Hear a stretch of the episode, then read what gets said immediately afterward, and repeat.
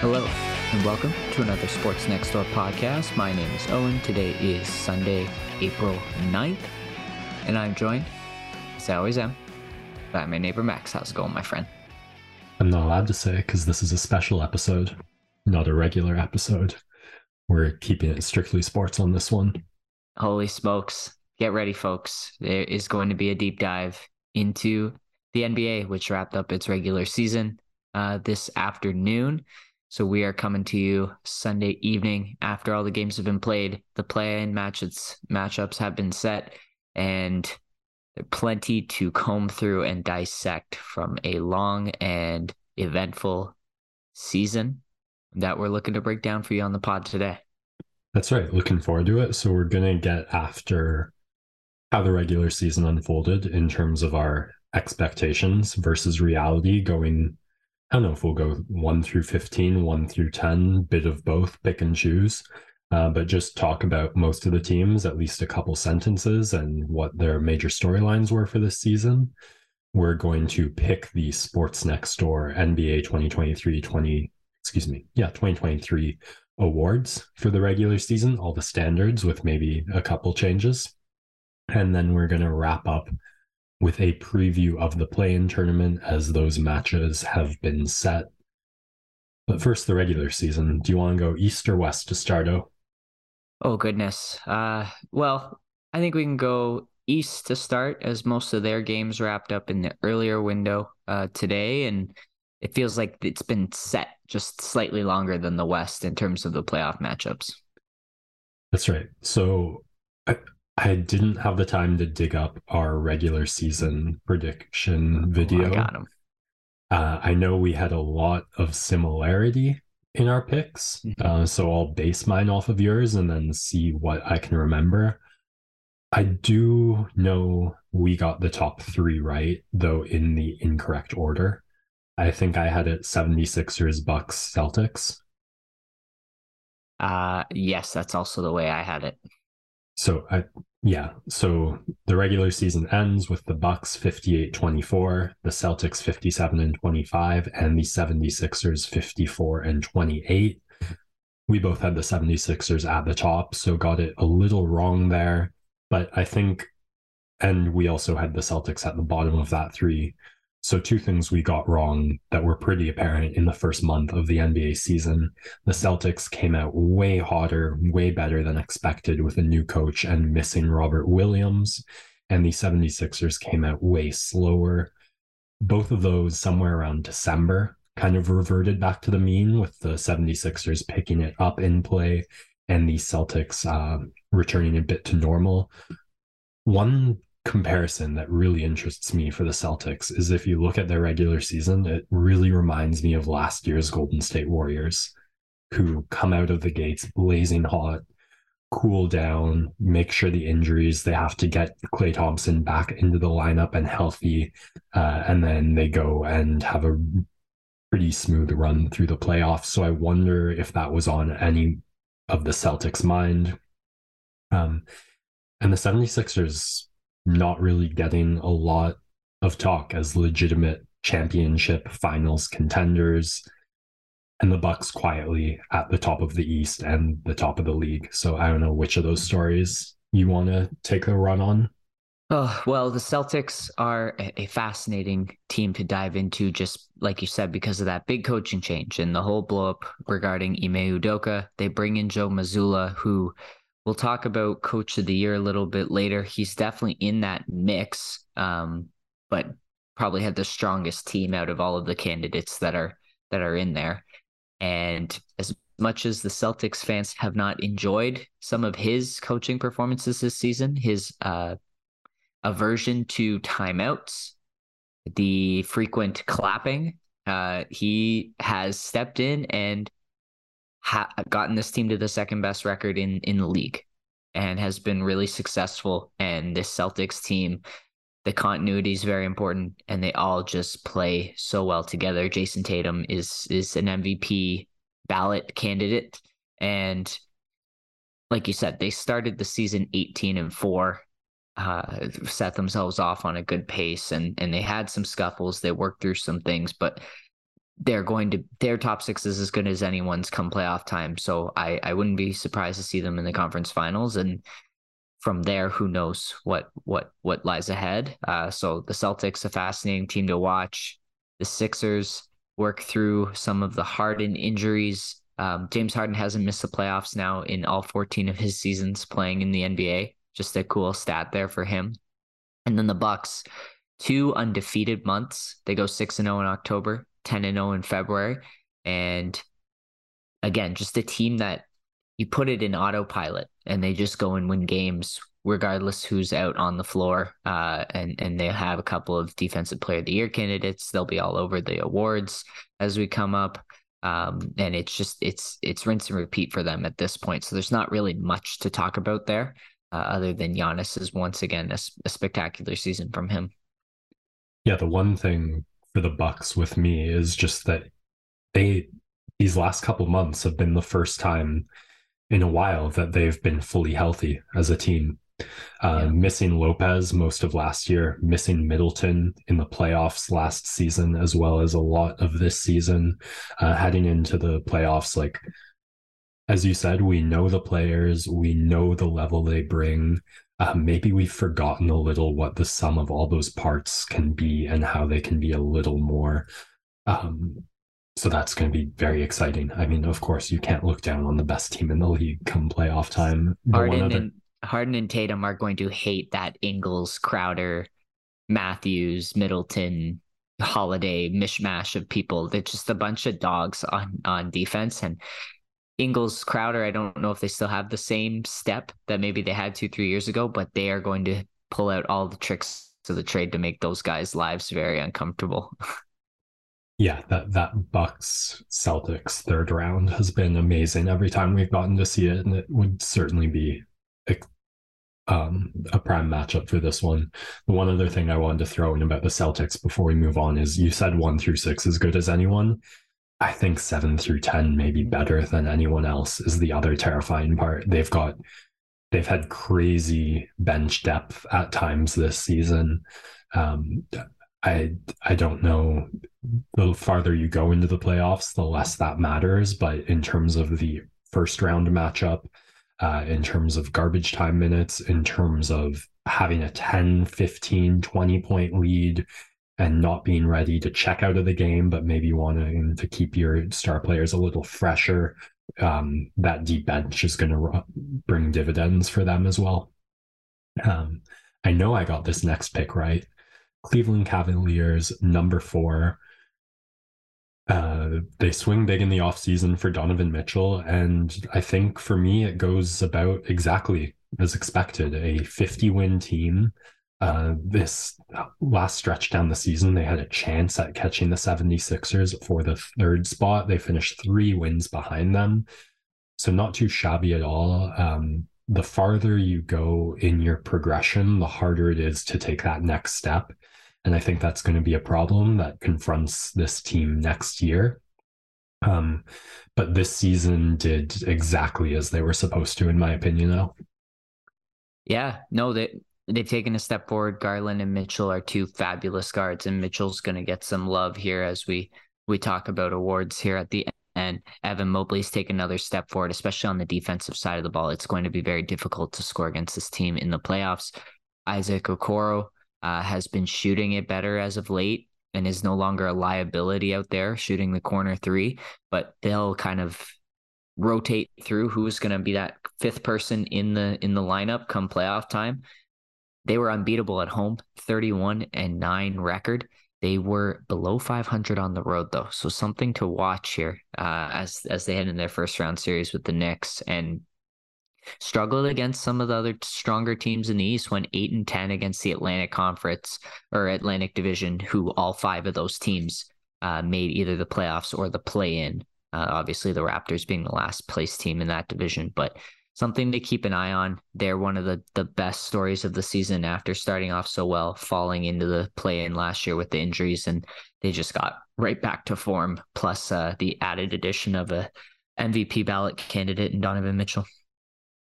And moving on to the Knicks, I know I had them in the playoffs. I I can't remember. I think it was somewhere between ten and seven. 47 35 um a, a little above my expectations. Randle got that spring back in his step. Yeah. um i i oh god it's way too early in the podcast to be blanking on names and i know i've messed this one up as well. Brunson.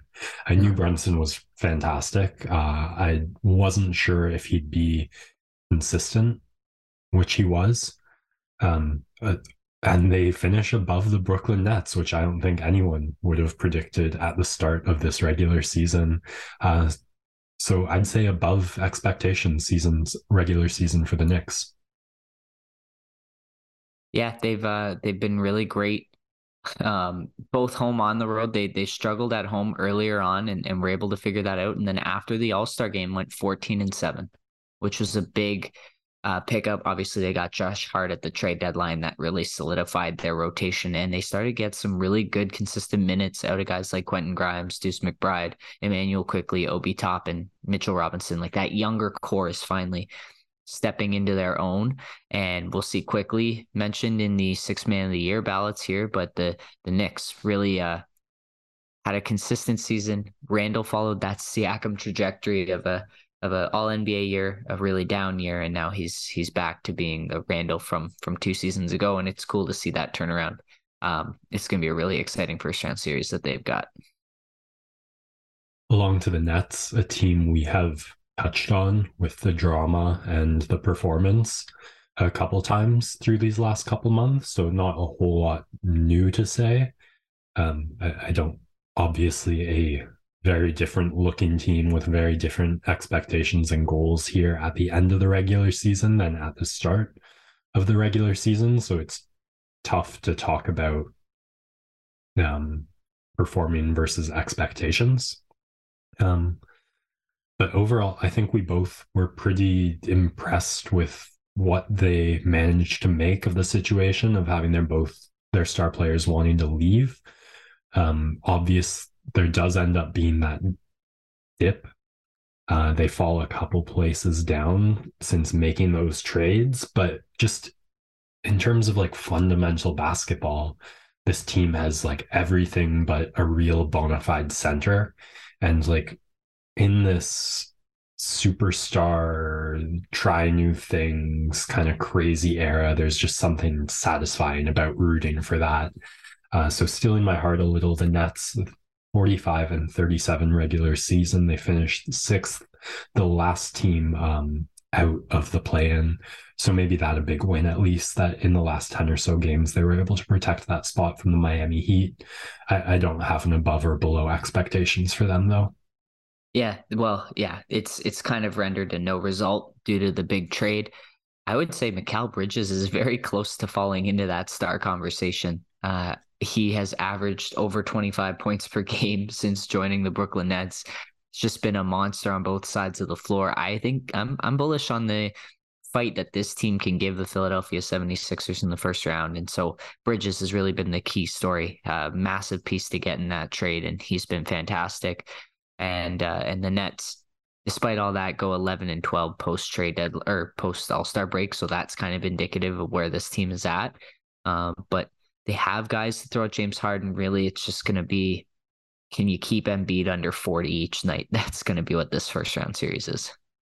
Yeah, that Claxton Embiid ma- matchup is favors Embiid, but like Claxton's such a scrappy he's, defensive he's a, player. He's a good rim protector against guys smaller than him, but Embiid yeah. is going to pulverize him. It's it's just a different weight class. It, it's just going to be like, can you put up three or four blocks it a game like beside those 40 points that Embiid is throwing the other way?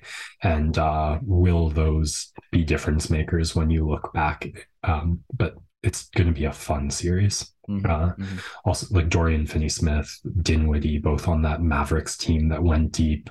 Uh, guys who were able to lock in and be clutch at moments in the playoffs. I, I, I hadn't thought about this before, but I, I think probably the number one series in the East to watch in the first round.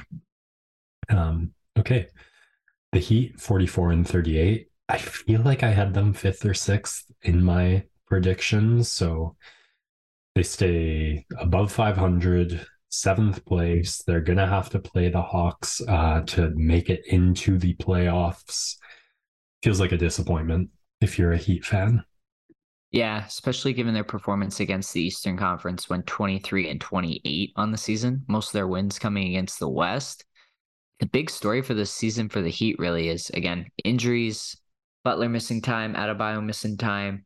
Uh, they they just continue to put together lineups that scrap together wins. They played the most uh, games that finished within a three point margin out of anyone in the league. Wow. And in those games, they went 14 and eight. Huh. So it just shows you the the clutch nature of this team. Obviously, Jimmy Butler will be in consideration for the clutch player of the year, uh, but as well, just the the team's ability. They don't they don't play many blowout games, and they're gonna keep things close. I think Celtics fans are slightly terrified of the prospect of of potentially facing them in the first round uh, because of of the playmakers that they have when things get tight and and their defensive ability to keep games tight. Yeah, and two teams that have played some pretty competitive, pretty tight playoffs series in the past two to three years. Most of those happening in the second or third, all of those happening in the second or third round. Uh, so definitely a sub ideal first round matchup. Um, they will play the Atlanta Hawks for the play-in game, which we will talk about towards the end of this podcast. But the Hawks go 41 and 41, a perfect 500 season. Um, it, it does feel like I touched on this earlier with the Cavaliers, but when you've taken that first step, that second step, uh, you're supposed to keep moving forward. And it feels like this team has been stalled or plateaued in the same tier for a number of years now. Uh, I, I don't know if the Murray, yeah, I guess I'll ask you, did the Murray trade move the needle for this team this year?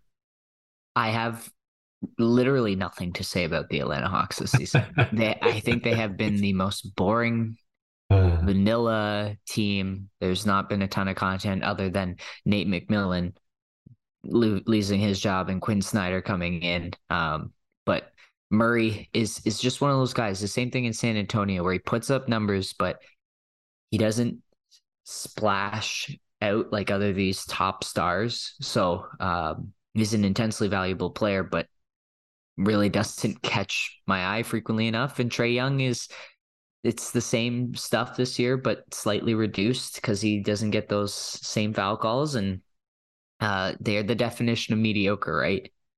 They've officially gone 500 now for what?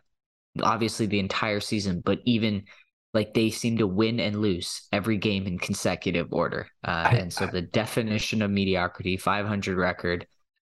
I uh yeah, nothing inspirational to say about Atlanta. I, I can't remember if they made it to 41 and 39 and then lost the last two or it occurred a little differently. If they if they were at 41 and 40 then since January they have been within one game of 500, a truly miraculous feat of mediocrity by the Hawks. Uh, finished with the exact same record as them at 41 and 41. Our Toronto Raptors I I went optimistic at the start of the season. I looked at all the pieces and I thought if they all clicked, if they all got on the same wavelength, uh, this could be a top five, top six team in the East. Um, they showed flashes of that ability, but overall, for me, a pretty disappointing regular season. I don't have a lot of playoff hopes for them. Um, yeah, just a good defensive team that still needs to figure out its half court offense. Um, Barnes with a bit of a sophomore slump. OG Anunoby takes a big step forward. You mentioned the Pascal Siakam trajectory. Um, Gary Trent Jr. not really, I mean, out for these last bits, but he uh, had a pretty inconsistent series as well. The Jakob Poeltl pickup was big. And if they can get everything under contract, that's some optimism for next year. Uh, that's a lot to say for a team that I don't have a lot of expectations of or hopes towards for the next couple weeks. Yeah, again, it's a pretty uninspiring season from the Raptors. From an outside perspective, listening to the US talk about this team, uh, there's a perception of dysfunction and hostility in the locker room and and from you if you listen to only the US outlets Nick Nurse is gone at the end of this season. It's, yeah. It's I... been glossed over in in kind of rose colored glasses here in Toronto of how the situation appears. Uh, but once a coach's salary gets leaked, it's usually never a good sign. And and yeah, just three three records I'll throw at you, Max. On the road, the Raptors went 14 and 27 uh, against the Atlantic Division, their rivals. They went four and 12. And then I mentioned the Miami Heat's record in close games, 14 and 8. The Raptors went 4 and 10 in games decided by three points or less. Just and and we felt that too anecdotally, just in those games, blowing leads, not being able to come through. Uh, and and quite frankly, I'm excited for some of what the young players on this team hold, but it's it's going to be a rough couple of years because it's they've really bought into this wing depth, but they don't have that next level creator that some of these teams uh, that have now vaulted them in the standings uh, hold. When it seems like all the pieces are there and it's just not clicking, I think that is the time you start thinking about coaching switches, change ups, and just hope to get a different look from the same players. And at, at times, I'm a big fan of Nurse's coaching, but the two things that have really stood out to me this season is if one guy is a step behind in his defensive schemes, the whole system falls apart and someone ends up getting an open three or an open look at the net. And he really does not give enough development time to these young guys for a team that has been as bad as the Raptors has this season. You look at all those losses, and then you look at the minutes guys like Koloko and Flynn played in those games, not just this season with Flynn. You can look back at other seasons and you look at the players they are now and the potential ceiling outlook on them and you think like in these 500 sub 500 seasons if these guys had gotten more looks on the court at the ball at situations um, maybe those outlooks would be a bit higher so love nurse for what he did with the championship run but uh, I, i'm feeling not too bitter at the thought of parting and switching it up and trying something else. Um, I, I, the defense really I, I feel like just like with, it risked too much with the pieces that we had and um, you, you've got to confine those strategies to when certain five guys are on the court.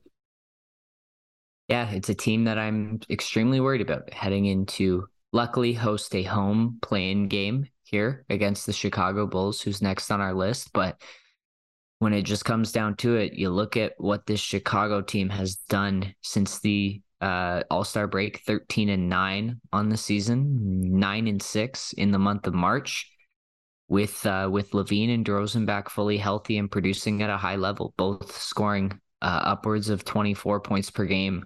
Just just two teammates who are really in sync and operating at a high level. And this Bulls team has played great defense through the majority of the season. The offense has finally started to come around. So the the Raptors are going to be in tough here, and I think you want to keep this game close and make it a slugfest, but at the same time, if you're going shot for shot, LaVine and DeRozan are two guys who can create uh, almost as well as anyone in the league. So if you, if you're the Raptors, you want to apply defensive pressure early, uh, get get the ball turned over, and then try and maintain a cushion for the majority of the game. You don't want it going down to a last shot uh, against the mid range assassin on your on your home floor, a guy you you know so very well. Yeah, you touched on a lot of the important points on the Bulls season so far. Um, the really big disappointment coming, just the continual no news or bad news on the Lonzo Ball knee situation. Um, a disappointing year for the Bulls, who 538 didn't even have making the play on. We both correctly predicted that they would. Um, so it, it's just to show us something, fight for pride. How long can you go? season. So we'll talk quickly about the rest of the East after this break. Right. So the five teams in the East not finishing in the play in the Indiana Pacers, the Washington Wizards, the Orlando Magic, who finish 35, 35, and 34 wins on the season, and then the Charlotte Hornets, Detroit Pistons, who finished 27, 17. 17. Yeah. The Pacers showed a flash. I think it was in November of how this team might look. They're not able to keep up that consistency and fall out. But of these five, definitely the ones who I see the most immediate optimism for. Uh, the Orlando Magic, not far behind that. Uh, I think the one unanimous award this season seems to be Paolo Banchero for Rookie of the Year. Uh, so I would say optimism if you're in those two franchises. If you're on the Wizards or the Hornets, much less so. Um, as you mentioned, 17 wins for the Pistons. No Cade Cunningham for most of that season. You just cross your fingers on those Wemby sweepstakes uh, there. Yeah, I think out of the teams remaining, uh, Detroit would definitely be the most fun Wembanyama team to have him with Ivey and Cunningham. That would be a very fun trio that all fit together really well basketball wise. The Hornets are just like MJ needs to sell that team. They need a fresh go of it. It's it's rough there. And then Orlando, I think, and Indiana are probably the two most fun teams out of that bottom five. Indiana, of course, was in the playoff picture uh, before Halliburton got hurt and then they decided to kind of turn off the ignition and let it free fall.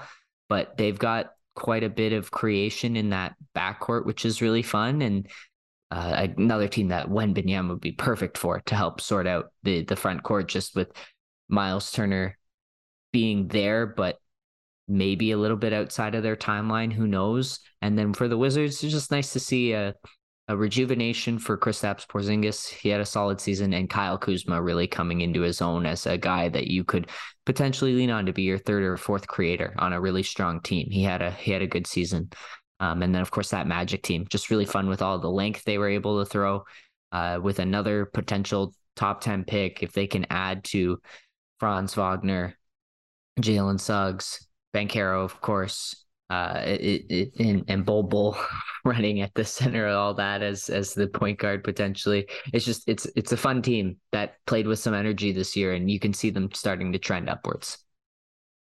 All right, we move along to the West now. So our my top three was definitely way way more off in the West. Uh, so it looks like the Nuggets, the Grizzlies and the Kings with 53, 51, and 48 wins, respectively. I think I had it something like the Warriors, the Clippers, and the Nuggets. Yep, those are my top three as well. Now, let's give us credit.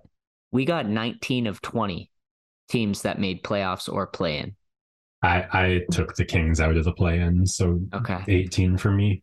But, so where yeah. I missed was I had the Mavericks instead of the Thunder. But um, right there. We were right there in terms of get, understanding the top 20 ish teams in the league.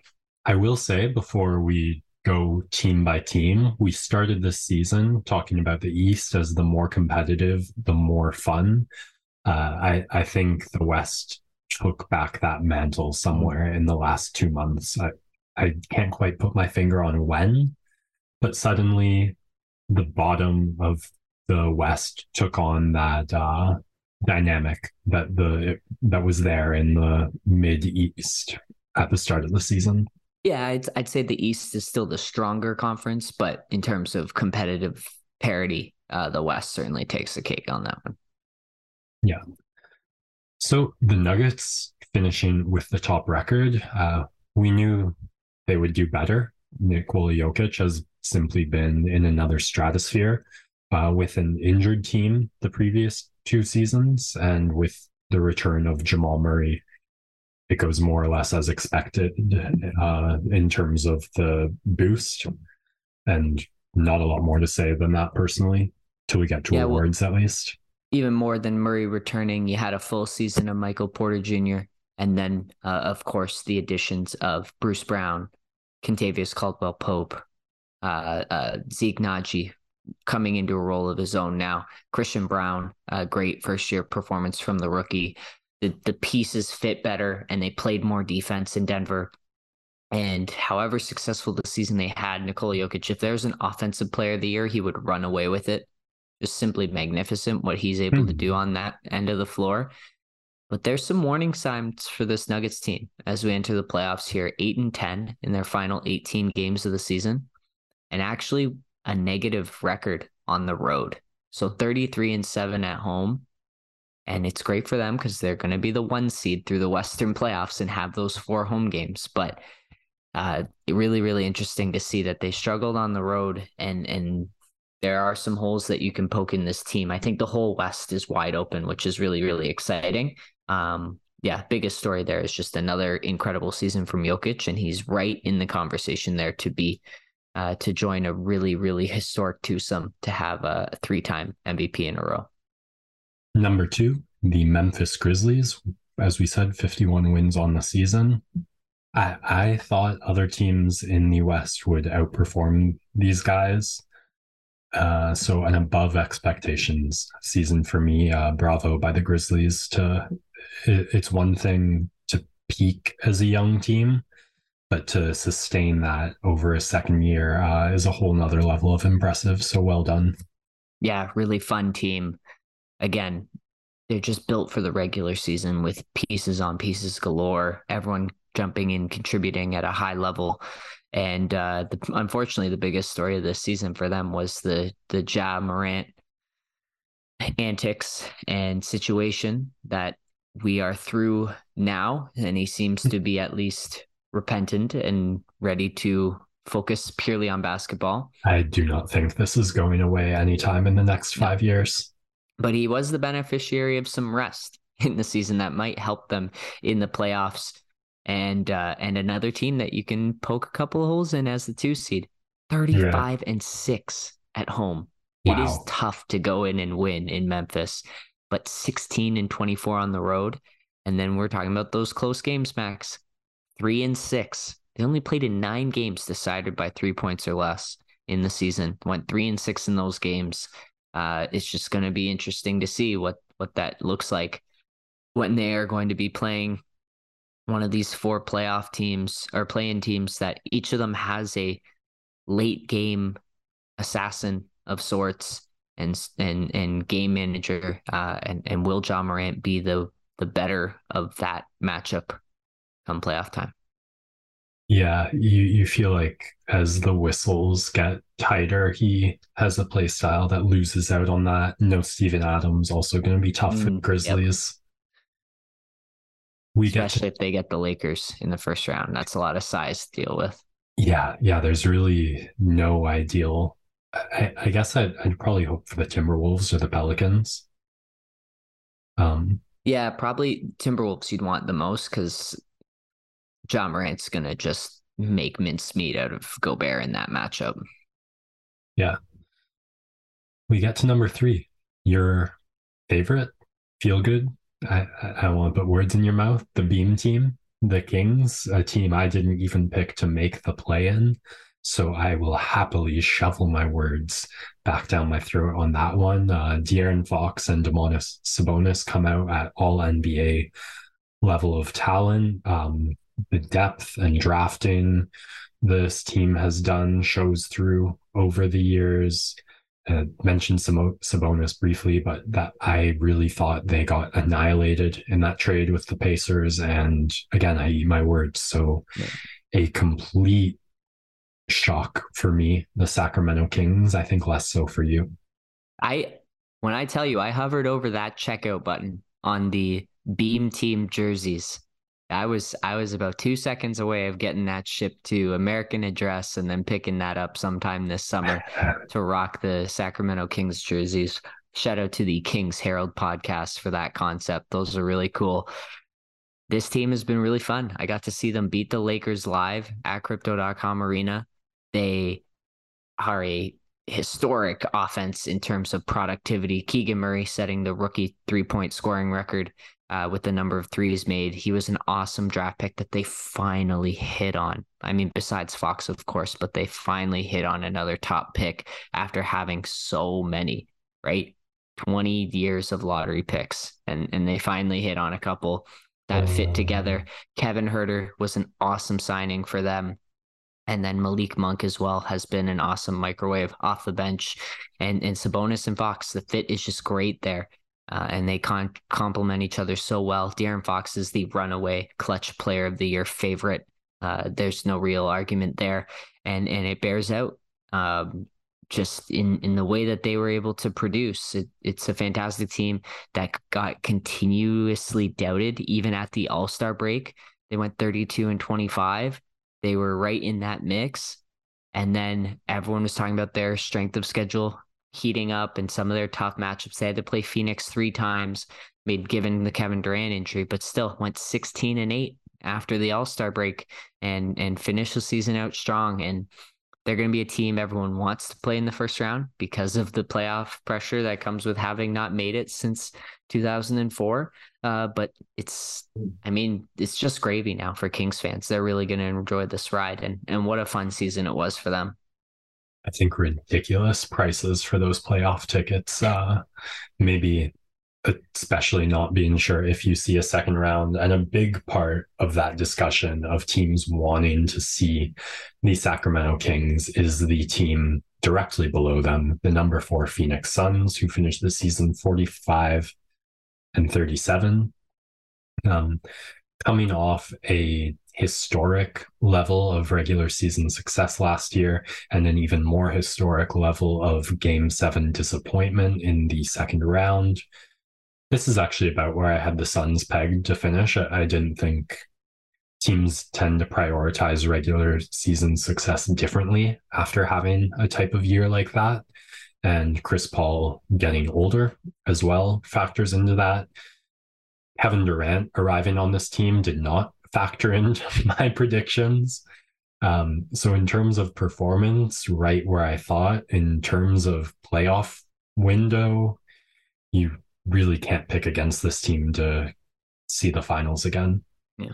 What a what a fascinating side of the playoff bracket in the West. I'd say maybe my personal three top favorites to win the or win the Western Conference are all ending up on that one eight four five bracket with the Nuggets and then the Suns and Clippers playing each other. I'm kind of surprised the Clippers played Kawhi and, and some of their starters today and didn't try to lose to slide into that six spot to play the Kings.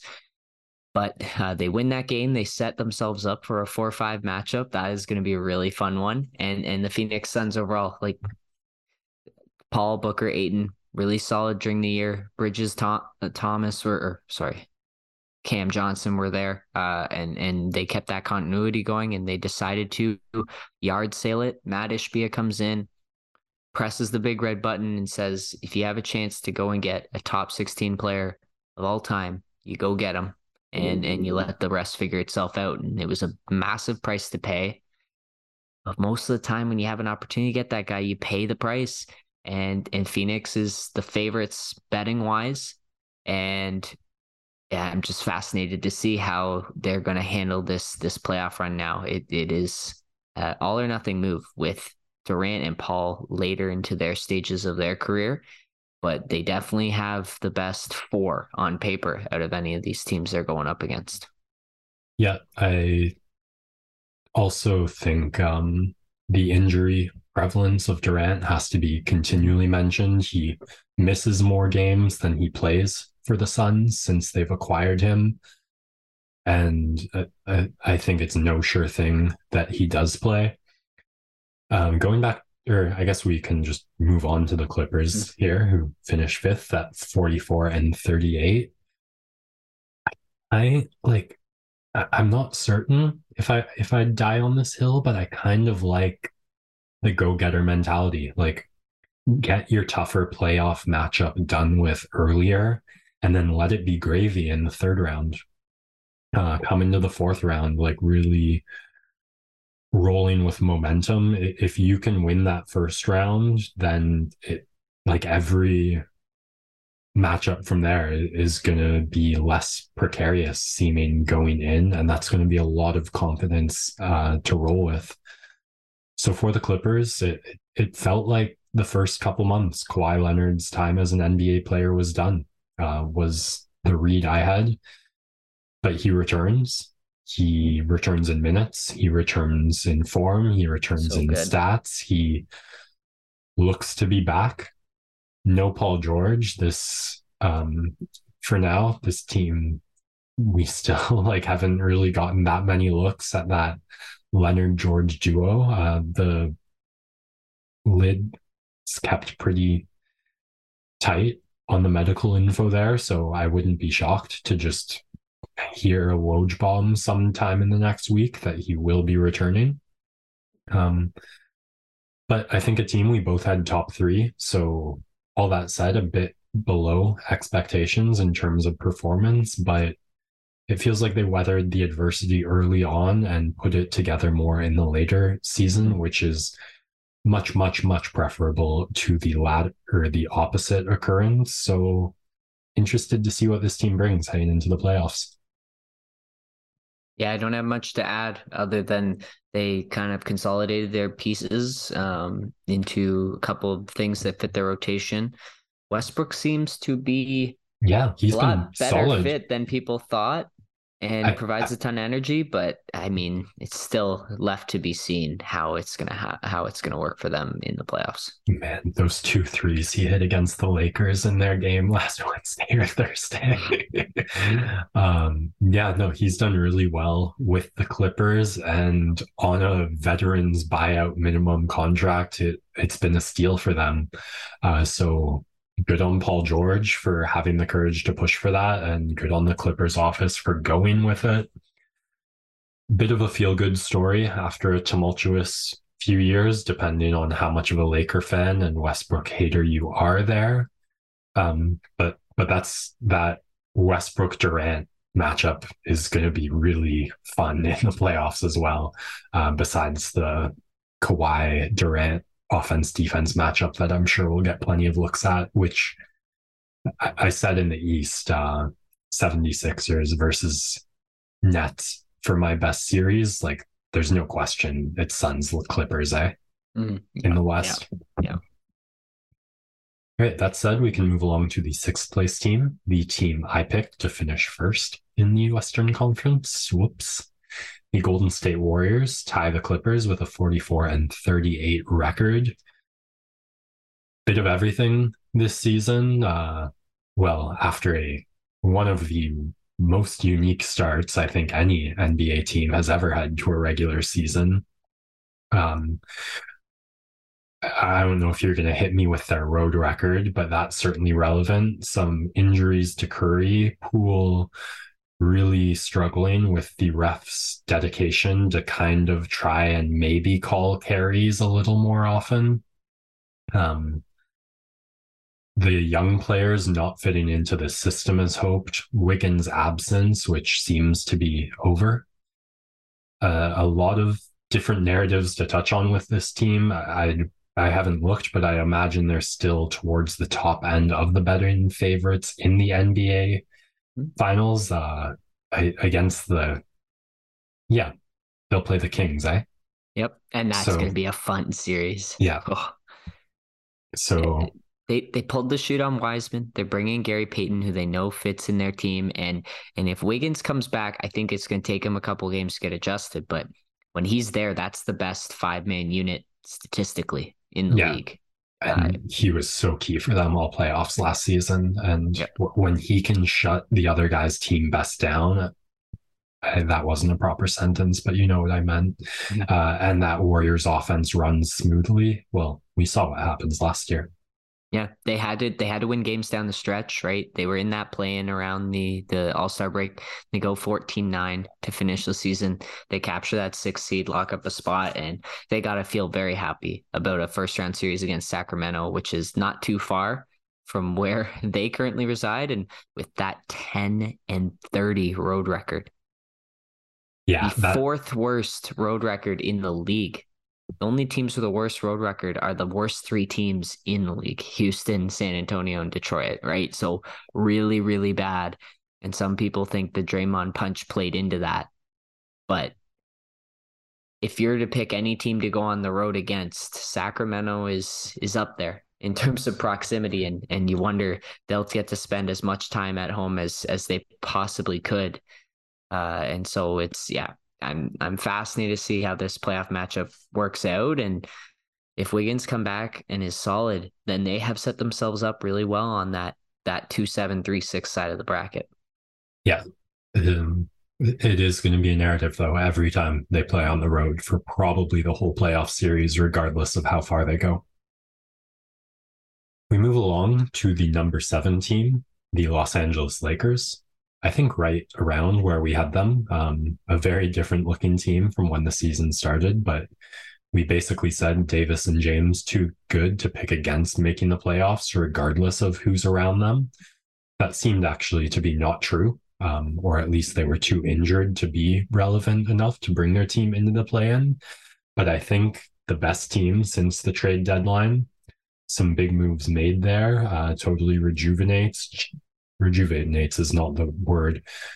What's the word for just eliminating a body and alchemying another body into the into that space? Uh, because that is how different this team looks from, the start of the regular season.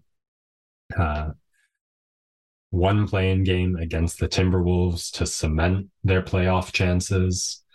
It, it's not a slam dunk, no pun intended. Um, but yeah, I I really don't know what to say about this team. Uh, it it it seems like if everything goes well, there's going to be a lot of momentum, and it's going to be hard to stop. And we've mostly seen everything go well these last two months, so I'm sort of holding my breath, waiting for one of the parts to start working, and then to see if it all falls apart. So many holes in this team but you look, second best record in the league since the All Star break. And guys that fit together, and you still have two of the top 15 players in the league, right? And LeBron in a playoff game, however much of a step he's lost, he saves fuel in the tank for some special performances and he showed off today. The three point stroke looks good. He hit eight threes today in the in the regular season finale. They are set up well against this Minnesota team that doesn't play a ton of defense and is very dysfunctional, as evidenced by the Rudy Gobert punch of Kyle Anderson in the huddle, full on team brawl. The Lakers are in a good spot in this play in situation the Westbrook subtraction was an addition, and they somehow managed to turn one first round pick into Beasley, Russell, and Vanderbilt, which has it's it's a top three trade this season in terms of effectiveness for a team. And so can they play enough defense in the game that matters? Do they have enough depth in that five through seven spot to give either the Grizzlies or the Nuggets a run for their money if they do end up grabbing a playing spot. Similar to the Warriors, they've done enough to put themselves in a position where if they can win this playing game, the three six two seven side of the bracket, they would they would pick themselves. I'll say it diplomatically like that. The Lakers would pick themselves in any series against those other three teams. Uh, not sure I would, but they definitely would, and that means something. Uh, and it's just quite a turnaround from when started the season two and 10. Yeah. For this Timberwolves team, I do think the defensive potential is really there to shut another team down. Uh, Edwards and McDaniels can just clamp your best guys on the perimeter, and Gobert is a black hole in the paint against offense. Uh, he has been exploited endlessly throughout the playoff, or yeah, throughout playoffs. It might be really fun. No, excuse me. Yeah, no, it might be really fun to watch D'Angelo Russell try and do that. Uh, not as fun as it would have been to watch Conley try and do that, though. But when you swing as big as they did on Gobert this past offseason. Uh, and you have a situation like what unfolded this week with the punch. I, I, regardless of Anthony Edwards taking a quietly big step forward, uh, and I think that being the biggest success story of the Timberwolves, it feels like overall this season a disappointment for Minnesota. Yeah. The footage today was not great for them but Anthony Edwards in that all NBA conversation, and they now have Towns and Gobert healthy. Didn't work for them to start the year, right? But uh, yeah, I really can't I can't say too much about this team. It's very similar to Hawks where they play mediocre basketball. Um, I actually thought they would do a little bit better. And I just don't see how this team gets better for the future, right? Because this is the best Rudy Gobert's going to be. It's not going to be better than this next year. Towns is not ever going to be a defensive presence. And so it's Edwards plus what else you can gather around him. Yeah, I, I just they, they they're gonna have to make something happen here in this play-in tournament and try and make some noise. Otherwise, I, I just see more mediocrity coming their way. The team that was able to make some noise in the play-in tournament last season, the New Orleans mm-hmm. Pelicans, finished tied with the Timberwolves at a 42 and 40 record for the ninth spot for the Pelicans. There was a lot of hype on this team coming into the regular season. The first month really bore fruit for that hype and then pretty much disappointment ever since. I have flip flopped so many times on my opinion of Zion Williamson that I truly do not know what to think anymore. Um, just so disappointing that he's not playing. That's my biggest takeaway from this. Right, right, but like, is it is it chronic or is it bad luck? Is what I keep flipping flopping on. Like, is mm-hmm. this gonna work or is it over? Like, like it felt like it was over this time last year. Like we're looking at the games played versus games sat out. We were looking at uh, the shape his body was in, and it just seemed like if if we've seen this many years and it hasn't worked out, and then their season starts this year and he's playing, he's playing well. Don't believe the shit you see online, but then sure enough, we're right back to where we were before, and basically have one more year of the exact same data to throw in the prosecution of uh, Zion Williams' sins potential. Uh, outside of that, there have been a lot of little things that have been fun for the Pelicans, but in a Western conference that has kind of unanimously taken a step forward, uh, they fall a bit behind here. 23 and 13 to start the year, right? when they had a fully healthy team and people were finally announcing their arrival. And then they went 3 and 13 over their next 16 games and fell down to 500 and haven't been able to pull themselves out of there since. There's some great pieces there, man.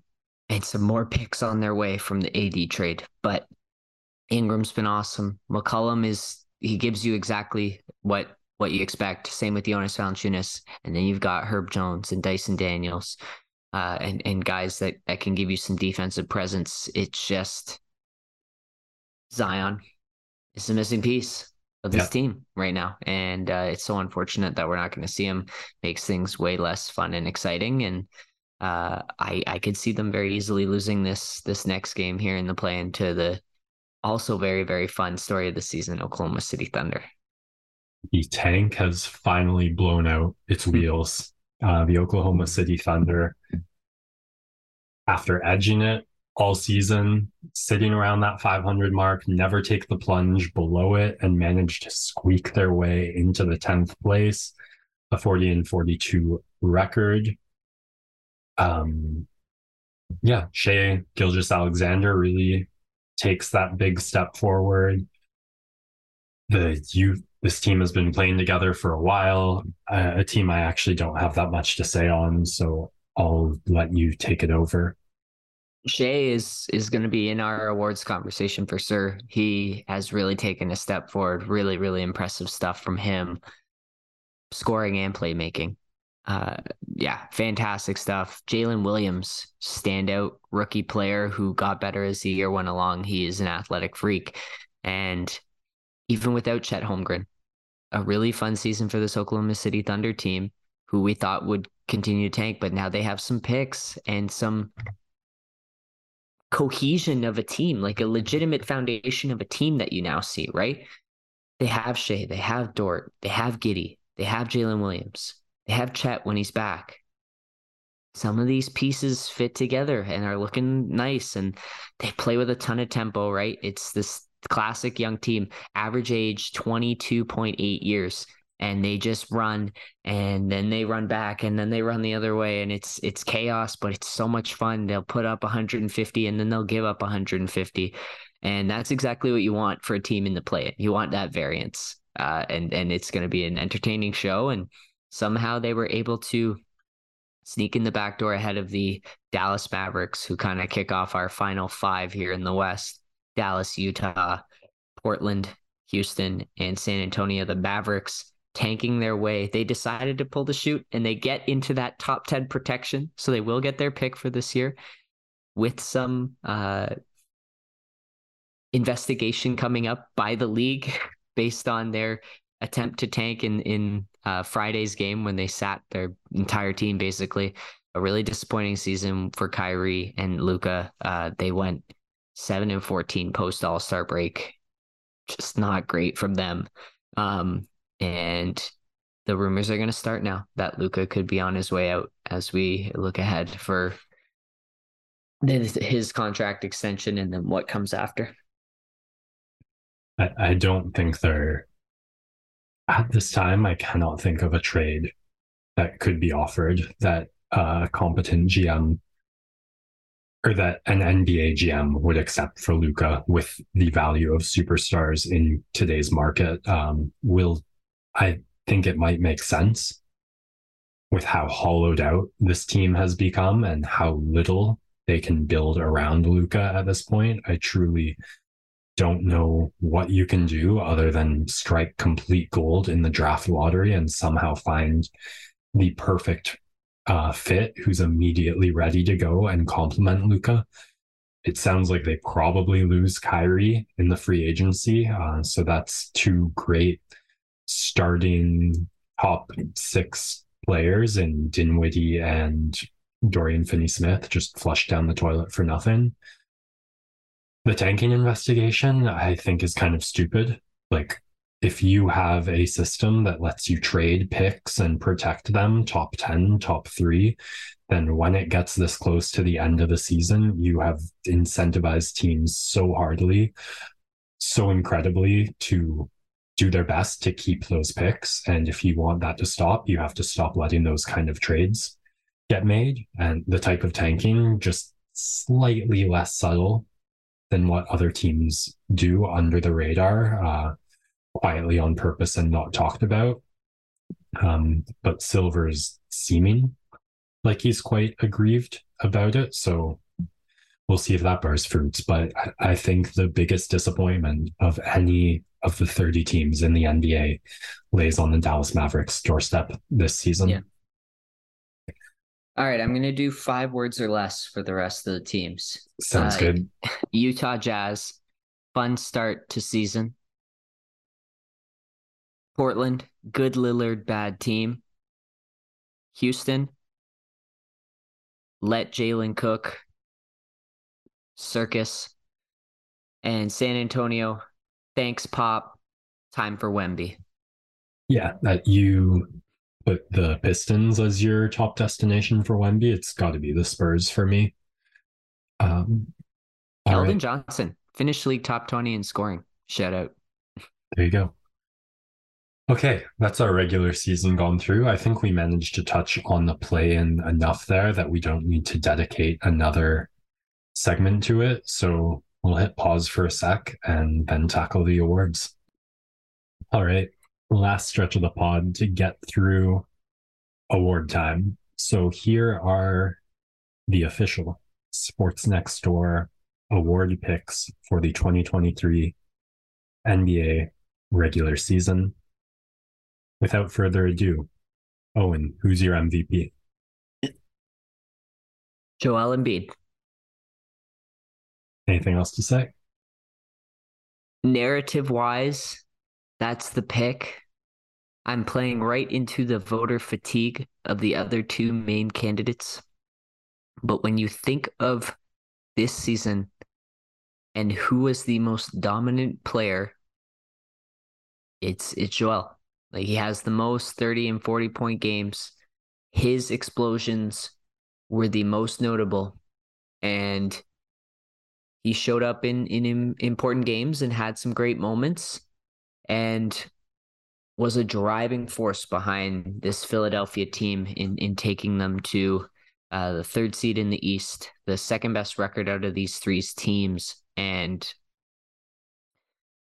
the defensive presence that he also has uh, upon this season really separated himself in that final edge uh, against Jokic, uh, and so it's it, he's been due for now for a couple of years. He's right in that conversation, and so I, I think it's finally time that he gets it. Yeah, two analogy, one analogy and one comment in a vein of thought, which is similar to voter fatigue, but different. The first came from Max Kellerman talking about judging boxing fights, which when over 12 rounds, one guy seems to be just edging every round in a very competitive fight the judges start to give the other guy some rounds just so at the end of the fight you don't have a I don't watch enough boxing to know what the scorecard would be, but something like 120 to 108, because those numbers don't line up with the fight that saw even if technically the one fighter did edge every round. Uh, I, it was someone who was voting for Embiid who had the other take. I can't remember who it was. But what they said was like, look, over the last five years, Embiid, Jokic, and Giannis have been the three most dominant players in the league. And in 20 years, when we're looking back, to have a situation where either Giannis and Jokic have three and Embiid has zero just does not do this era justice. And so to have the correct narrative, he was giving Embiid the vote, not necessarily because he thought Embiid was definitively better than either of the two this season.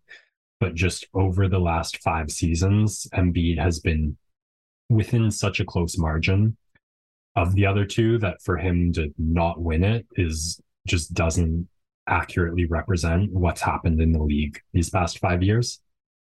I'm going to completely cop out of this one and say that my offensive most valuable player is Nikola Jokic and that I think the MVP should be decided post playoffs. I, I don't think it necessarily has to be. I don't think it has to be the player on the team who wins the championship. But every margin, the team's winning percentage when the players were healthy, the the points, the advanced stats, like at any place where you find an edge for one player, you can find another edge for a diff- another player in a different area. And it just all becomes so close that I want more data. And in choosing after giving Westbrook that one MVP to focus on the teams that won and say, no, we value regular team season success. Uh, I, I think we've shifted the narrative that the MVP is about. And I think the logical shift is to continue into the playoffs because neither of these three teams have really cared all that much about the regular season these past 10, 20 games. They've been saving up for this time, but we have this media culture which talks about the playoffs really mattering. So when that's how we weigh success and how we talk about the NBA season, why let the most valuable narrative like be bracketed out of that if we're trying to target our MVP award to players who um, bring their teams into top three, top four positions in the league and serious playoff contention. Let's see what each of these three guys does for their teams in the playoffs and then circle back is my take. And so I genuinely don't have a vote at this time. Ooh. I said it was a cop out. Yeah, I, I hard disagree on the on the MVP being given after the playoffs. That's why they have a finals MVP. I uh yeah, it's it's always been a regular season award. It's important to have that distinguishment. Um because the team success is what shines through in the playoffs. And sometimes the most valuable player is uh is on a team that isn't gonna win the championship, which happens a lot of the time. So yeah, but that's yeah. what I'm saying. It's not. It, but if Jokic totally flames out, if the Bucks win, but Embiid gives the 76ers three fantastic rounds. I don't even know if that's possible or if the Bucks and 76ers would see each They'll other in the second. second. Okay, but like Embiid totally carries the 76ers No, through the 1st round. They will play third round. My bad. Okay, so Embiid totally carries the 76ers through first and second round. And then um like totally lifts this team, brings them that close to winning against the Bucks in the third round. And it's not Giannis, but the team success of the Bucks that brings them over the edge and wins them uh, a second NBA championship. In that situation, I give Embiid the most valuable player. Um, yeah, I, I I'm gonna say it again. Like I think our narrative has shifted to the playoffs mattering so much that when we talk about most valuable player, uh, that should be included. So who have you got for defensive player? Defensive player of the year is Jaren Jackson Jr. of the Memphis Grizzlies, averaging three blocks per game. Uh, it has a defensive plus minus rating. Like the the Grizzlies just they go from an average defense to the best defense when he's on the floor. And the arguments against him are the fouls, the lack of minutes played. But at his peak, no one impacts the game more on the defensive end right now than Jaren Jackson Jr. Um, some of my honorable mentions here are, are Draymond Green, uh, Bam Adebayo, Giannis, Evan Mobley, Mikal Bridges, uh, OG Anunoby, but Jaren Jackson is is the peak right now of of this award and uh, makes the biggest impact for his team, and, and that's why I'm going with him. Brook Lopez didn't even reach your honorable mentions, eh? Oh yes, sorry, I Oh, can't okay. can't leave him off the list. The only thing with Jackson for me is the sketchiness of some of those blocks. Um, They're all legitimate. People have gone through and combed mm, those. I saw some stuff suggesting otherwise. I'm taking OG Anunoby. I, yes, he is the player I have watched the most this season, and that has incredibly biased me. But you're talking about a guy who can defend literally anyone in the league, leads the league in steals, um, and just I think he you can play plug and place him on any defensive team in the league, and he just adds more than any other player, and that's my criteria. That's the cool thing for OG. That's the argument that can be made. Out of all of the candidates, he's the only one who specifically Nurse will put on the other team's best player in every game, right? Yeah. Like he has to guard so many different individuals, um, from a Jokic to a Harden, right? Like it it varies who he has to defend, and so that is it's a great argument for him, but he just it it, it doesn't have that same high level rating impact like on those on those metrics that that some of these other guys do.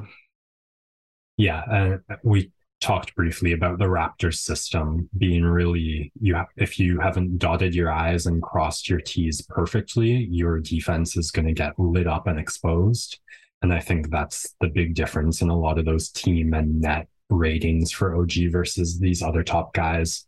Um, just like you said, I, I think against any offense in the league, whether it's paint focused, perimeter focused, pass focused, uh, ISO focused, OG over anyone else in the league will bring the most defensively uh, and is the first guy I want on the first line of defense, stopping whatever the offense is.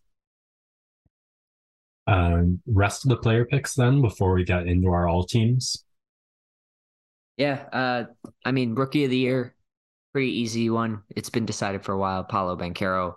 Um, the really the second and third place spots are the ones that have changed. It was early on in the season, Mathurin, Keegan Murray, and those. Uh, Jalen Williams and Walker Kessler have made pushes towards the end of the season, but Paolo with uh, the first rookie to score 20 plus since uh, Luka and and did so with seven rebounds and four assists as well. He's a ready-made perennial all-star. Is going to be such a fantastic player in this league. That one's pretty easy for me. Yeah, I've really got nothing. It was just kind of unanimously Paolo move on. Yeah. Coach of the year, Mike Brown, Sacramento Kings. Yeah, Another easy one for me. Just first playoff berth uh, in a in a very long time and and way over exceeded expectations. The other two kind of on that in that list, you could say uh, Michael Malone, Joe Mazzulla, Budenholzer, all of the top kind of coaches there. And then I think I'd throw in Mark Daigneault from the Oklahoma City Thunder, earning that play in spot. Yeah, I, I kind of hate the formula for coach of the year. Um, but it makes seven out of 10 sense, I'd say. And I can't think of a better one. And under that formula, Mike Brown is unanimous for it. Yeah. Um, brings a team way, way above where they were last season that didn't make many major moves in the off season. Uh, so you chalk a lot of that up to coaching. Uh, most improved. It's kind of a two horse race between SGA and Larry Markkanen. I go SGA just purely because his ascension to MVP caliber ballot level guy is just a more important step than the one that Markkanen took. In addition to not only scoring increasing, but the level playmaking he's required to do as well. Uh, so SGA edges out Lauri there for me. It, I still don't really understand this award. Like, like, is it from last season to this season? Is it from the start of the season to the end of the from season? Last season to this season. Right. Um, and it's tough to give it to guys who have changed teams, especially a situation like the Jazz where it's so devoid of talent in the nicest way possible.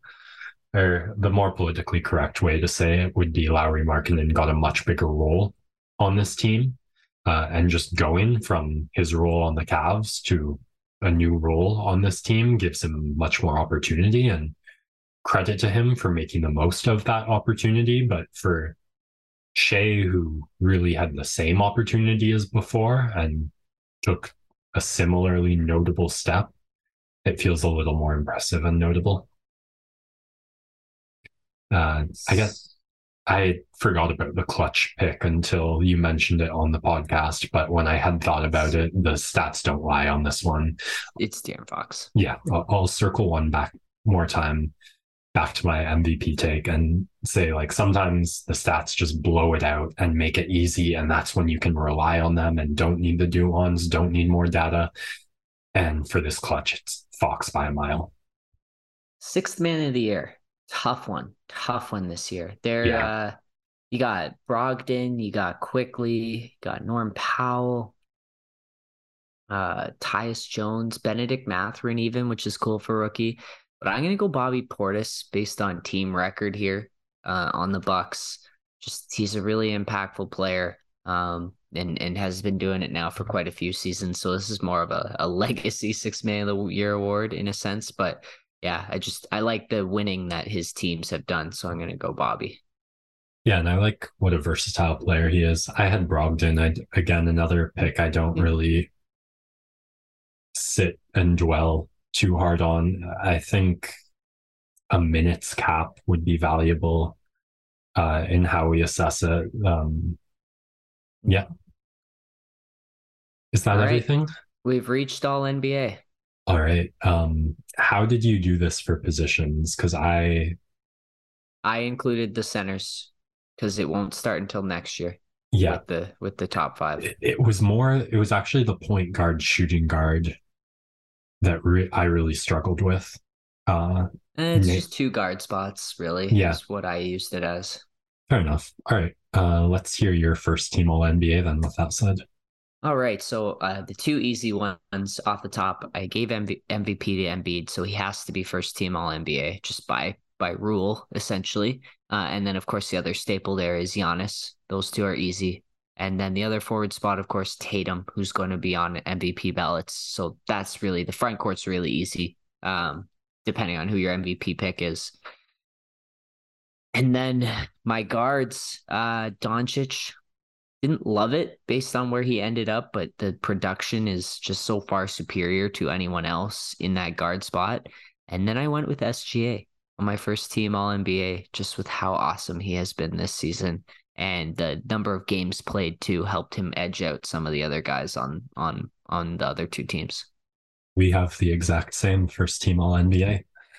There you go. Um, it, it's a weird balance between I'm trying to build the best five I can and give the award to the best player in their position. And that's how I went with Embiid over Jokic. Like Luka made it a little tough too. Like all, all these guys are such ball dominant players. Uh, but I mean, they're the top five players in the league, right? So yeah. All right. I'll give my second team all NBA. I imagine there've got to be some similarities here. Um, I think well, I Jokic, right, yeah, is going to be. Yeah, I, I think one one pick is also debatable, but I went Damian Lillard, Donovan Mitchell, Kevin Durant, Julius Randle. Uh, Kevin Durant, I don't know how many games he played and if he's actually eligible, uh, but the 50, 40, 90. Okay. Yeah, so I only had point... one one same person here. Okay, and that was Jokic.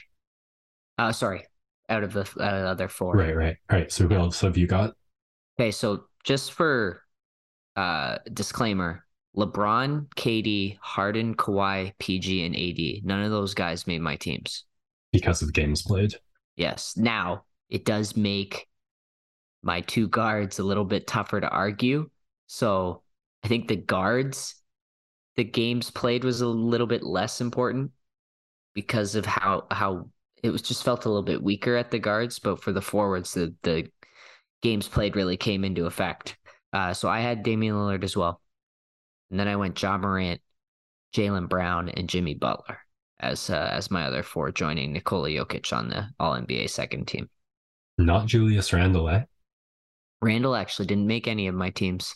Wow. Uh, yeah, it's funny that I put Durant and then didn't choose James. Um, but I just Durant, like when you have those historic number seasons, uh, puts you over the edge and felt like he needed to be included. Um, Damian Lillard, the one we both go with, he mm. simply, I, I considered putting him first team all NBA. Uh, it was a tough choice between him and Luka. There's too much losing.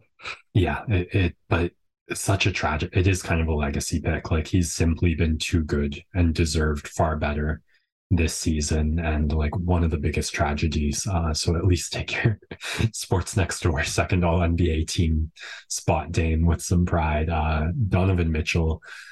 I, this was what i was alluding to when i talked about struggling with guards. Like i don't know if he'd technically more be a point guard than a shooting guard um, but such expectations on the Cavs, and he really did deliver mm-hmm. uh, exactly as he was supposed to. So I, I think that more than earned him that second point guard spot. And then Randle, a great season. I talked about Durant. Uh, so where did you see things differently? Jaylen Brown just logged up games and especially came through in games where Tatum wasn't playing, right? This is the only team the Celtics to have two players in in the All NBA teams, and they're deservedly so. Right? They're the they're the best two forward combo in the league, I'd say. Yeah, and and it's super impressive what Brown has done, continuing to get better when you have a top five player in the league on your team.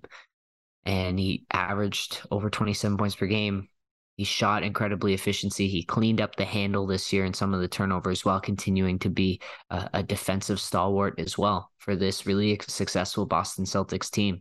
And then Jimmy Butler, again, games played tough there, but I think he just had enough. And uh, he's going to be number two on my clutch player of the year. When he plays, his numbers are off the charts. Uh, and so just made it, he edged out uh, the other forwards here for me. And then yeah, didn't go with KD with the with the games played there. But uh Ja Morant edged out Donovan Mitchell for me just based on slightly better record and uh and the and the higher level impact I think Morant has on elevating the ceiling of his team over Mitchell. Right. Third team, I've got Kyrie Irving, Jaylen Brown, Lauri Markkanen, Pascal Siakam, Dominis, Dominic, Domit, shoot, Sabonis. Domantas Sabonis. Okay, so our our front court is the same, which is curious. I uh, I also have Markkanen, Siakam, and Sabonis. So no Randle gets edged out by Siakam. It's truly and honestly just a homer pick. Yeah. Uh, although I can make the argument better field goal percentage, higher assists, uh, for Siakam, and and really the argument you make for Randle is the the games played 77 is a great number for the level the amount of efficiency he put up. And he also uh outscored Siakam slightly but Siakam uh, took less threes. So uh the fact that he scored with a higher percentage while shooting less three pointers is just it's, it's a cool stat. So I go Siakam there. Markkanen had an awesome season for Utah and it feels like you, you give him the all NBA nod over not giving him the most improved player. Sabonis has to be third team center. I don't know who else is even in that conversation. Um, he's been just so fantastic. And then had to go Steph Curry. It's a historic season for him. And and the games played threshold is questionable, but yeah, he just a historic season and and he's a guy who definitely deserved to be there. And then of course Mitchell, you already mentioned on your second team. Don't really need to go further there. He he captured that last spot for me. Yeah, Kyrie over Steph was really just games played, um, which, yeah, I I sort of hated myself making the pick, but went with it anyway. Um, you can question a lot of things with him, but certainly not the love of the game. And yeah, I, I think that about wraps it up. The Siakam versus Randle mm-hmm. debate is interesting, and I had myself questioning if I should switch the two. I I do always really value playmaking, and that is a huge step forward that Siakam made this season. That on its own might be enough for me to give him the nod for second team. I would have to think about that a bit more, and we'll leave it as it is. All right, I'm guessing you can guess most of my first team all defense. Okay, so I didn't do all defense. Okay. But I can definitely rattle it off here. Um, I'll give you mine. Uh, first okay. and second teams. So my first team, I've got Jrue Holiday, Anthony Edwards, OG Anunoby. I don't know if this fly. I've got Jaren Jackson at power forward and Brook mm-hmm. Lopez at center. There's no center restriction on the all defense.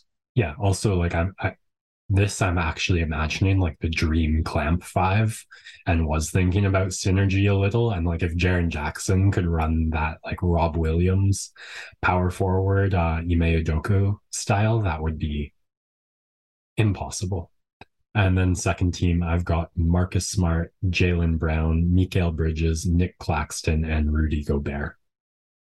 Edwards feels like a wild pick to me to be in your in your first team All NBA. I, I, he's done well in steals, and just every Timberwolves game I've watched, I've just seen a couple sequences of him absolutely clamping guys, and I've seen it like four different times in like the last minute of a game when it mattered, and so it was a familiarity bias and i'm sure you could find other guys with other numbers and other clips to make me question it but uh it, it was a bit of a nod where he didn't make it anywhere else, and I felt like giving him some love and recognition. Um, but maybe you would push to get him on second team. Yeah, I yeah, potentially. I uh I'm gonna go Jrue Holiday, Alex Caruso as my other mm. guard, um, Draymond Green, Brook Lopez, and Jaren Jackson Jr. How could you? as uh, as the as the starting five, and then second team here, uh, we'll we'll go with uh, Derrick White. I think has been a really awesome defensive player this season. God, who can I throw into that other other spot? It's so tough. Yeah, I, I almost want to give it to Josh Hart for the effort that he's had. I don't know if he necessarily counts as a guard. Um, I'd say KCP's up there for me, and then you've got Anunoby, of course. You got Evan Mobley, uh, and then I guess finish the list off with Nick Claxton. Has had a really great season defensively. How you doing? Doing great. That's all the awards. We got through it. Boston got... Bruins just uh just set NHL record for most wins in a season. Got Blue Jays winning a 12-11 thriller in, in extra innings. Really fun day of NBA action. And uh, I watched the celebration of one Israel Adesanya after finally overcoming the the mountain that was Pereira. Oh my Really goodness. fun, fun sports weekend. Not even mentioning the Masters wrapping up with Jon Rahm taking that title. So incredible sports weekend. Arsenal winning as well. We're we're all over the place here, but we deep dove the NBA. We got it out of the way, and I'm so ready for the playoffs. Next up on Sports Next Door will be the NBA playoffs. Um, well, if you're listening to this and you've made it this far, you will probably know whether or not there is other content this week talking about some of the other things Owen just mentioned. So maybe there, maybe talking NBA playoffs. Till next time, Sports Next Door signing out. You get to the station, there's this crazy sound. Hey man, this ain't no fishing town. Yeah, they're fishing, that ain't all. They're all